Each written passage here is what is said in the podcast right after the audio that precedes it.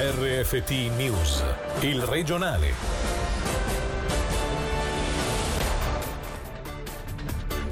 Diciotto anni per assassinio, gli chiede l'accusa per l'eritreo accusato di aver gettato la moglie dal balcone nel 2017. Un focolaio alla clinica Santa Chiara, 16 in totale le persone infettate. Un ritorno alla normalità per la prossima estate, a dirlo il professor Alessandro Ceschi, vigilerà con Swissmedic sulla sicurezza del vaccino. Buonasera dalla redazione, 18 anni di carcere per un gesto di egoismo, non usa mezzi termini l'accusa che chiede la condanna per assassinio nei confronti dell'eritreo accusato di aver gettato la moglie dal balcone nel 2017 a Bellinzona. Per i dettagli Selin Lalomia. Dopo due primi giorni turbolenti, oggi il processo a carico del 38enne eritreo accusato di aver ucciso la moglie si è svolto senza intoppi. A prendere la parola è stato solo il procuratore pubblico Moreno Capella, secondo cui non ci sono dubbi. Dagli approfondimenti scientifici, l'esito della caduta, la personalità solare della vittima e il comportamento sospetto dell'uomo subito dopo i fatti, il risultato logico è di un assassinio e non di un suicidio, reato per cui ha chiesto una pena di 18 anni di carcere oltre oltre all'espulsione dalla Svizzera per 15. Il procuratore pubblico ne è certo. Quella sera del 3 luglio 2017 l'uomo spinse la moglie giù dal balcone del quinto piano di una palazzina bellinzona poiché in preda ad un attacco di rabbia misto a gelosia. Nella sua testa infatti il sospetto che la moglie lo tradisse era un tarlo persistente per cui può essersi spinto fino ad ucciderla. La difesa dell'uomo, rappresentata dall'avvocatessa Manuela Fertile, prenderà la parola solo la prossima settimana, mentre la sentenza è attesa per il 23 dicembre, ma potrebbe slittare al 2021. Rinviato a giudizio con la formula del rito abbreviato il sacerdote arrestato a maggio per abusi su una donna malata. Proposti in accordo con la difesa quattro anni di carcere. Ancora Senila Lomia. Il processo, come riferisce la RSI, si terrà alle assise criminali con la formula del rito abbreviato. I reati per cui è stata concordata una condanna tra accusa e difesa di quattro anni di carcere includono la violenza carnale, la coazione sessuale e la contravvenzione alla legge federale sugli stupefacenti. Il sacerdote, ricordiamo, in carcere da maggio, è accusato di aver stuprato una donna affetta da problemi psichiatrici e nel frattempo deceduta nel novembre del 2013 a Rimini, dove i due erano andati per assistere ad un concerto. Un focolaio alla clinica Santa Chiara, i contagiati sono 13 dipendenti e 3 pazienti. Le visite sono sospese fino al 23 dicembre.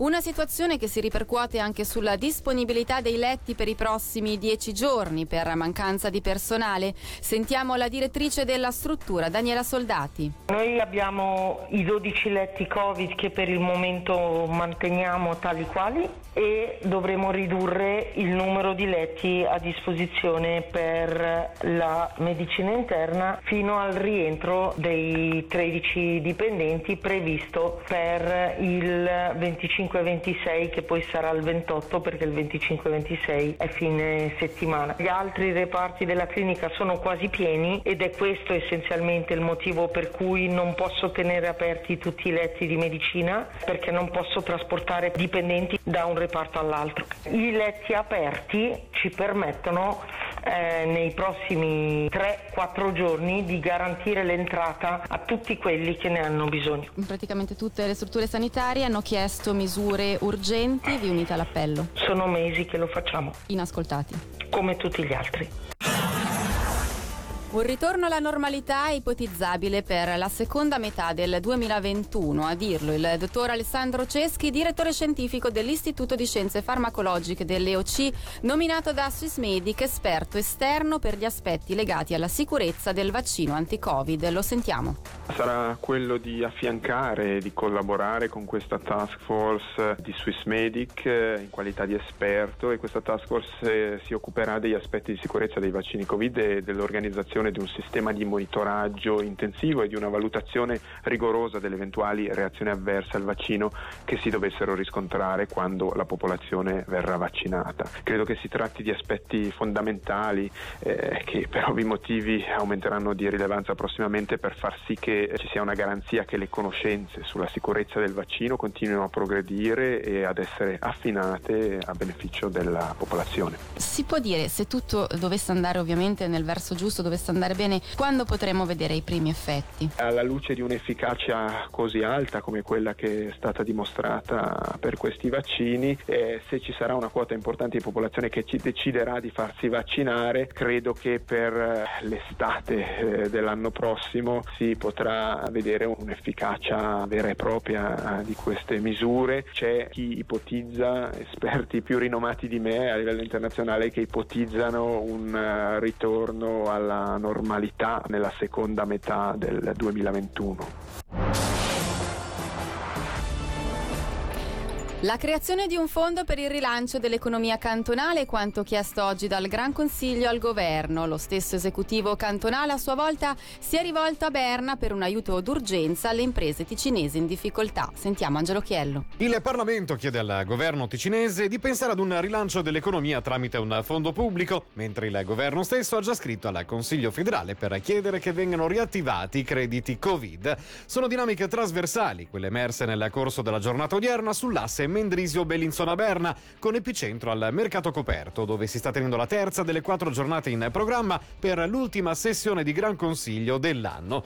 Proprio il legislativo, nell'ambito del preventivo 2022, ha già avanzato una richiesta formale al Consiglio di Stato, ovvero quella di effettuare uno studio per costituire un fondo pubblico non solo per sostenere le imprese, ma anche per rilanciare l'occupazione in Ticino, fortemente minata dagli effetti della pandemia. Come detto, però, anche il Consiglio di Stato non è rimasto con le mani in mano, scrivendo per un problema ancora più impellente al ministro Uli Maurer. La richiesta è tanto semplice quanto importante, aiutare le imprese in difficoltà tramite la riattivazione dei crediti Covid. A renderlo noto è stato il direttore del DFE, Cristian Vita, rispondendo ad un atto parlamentare.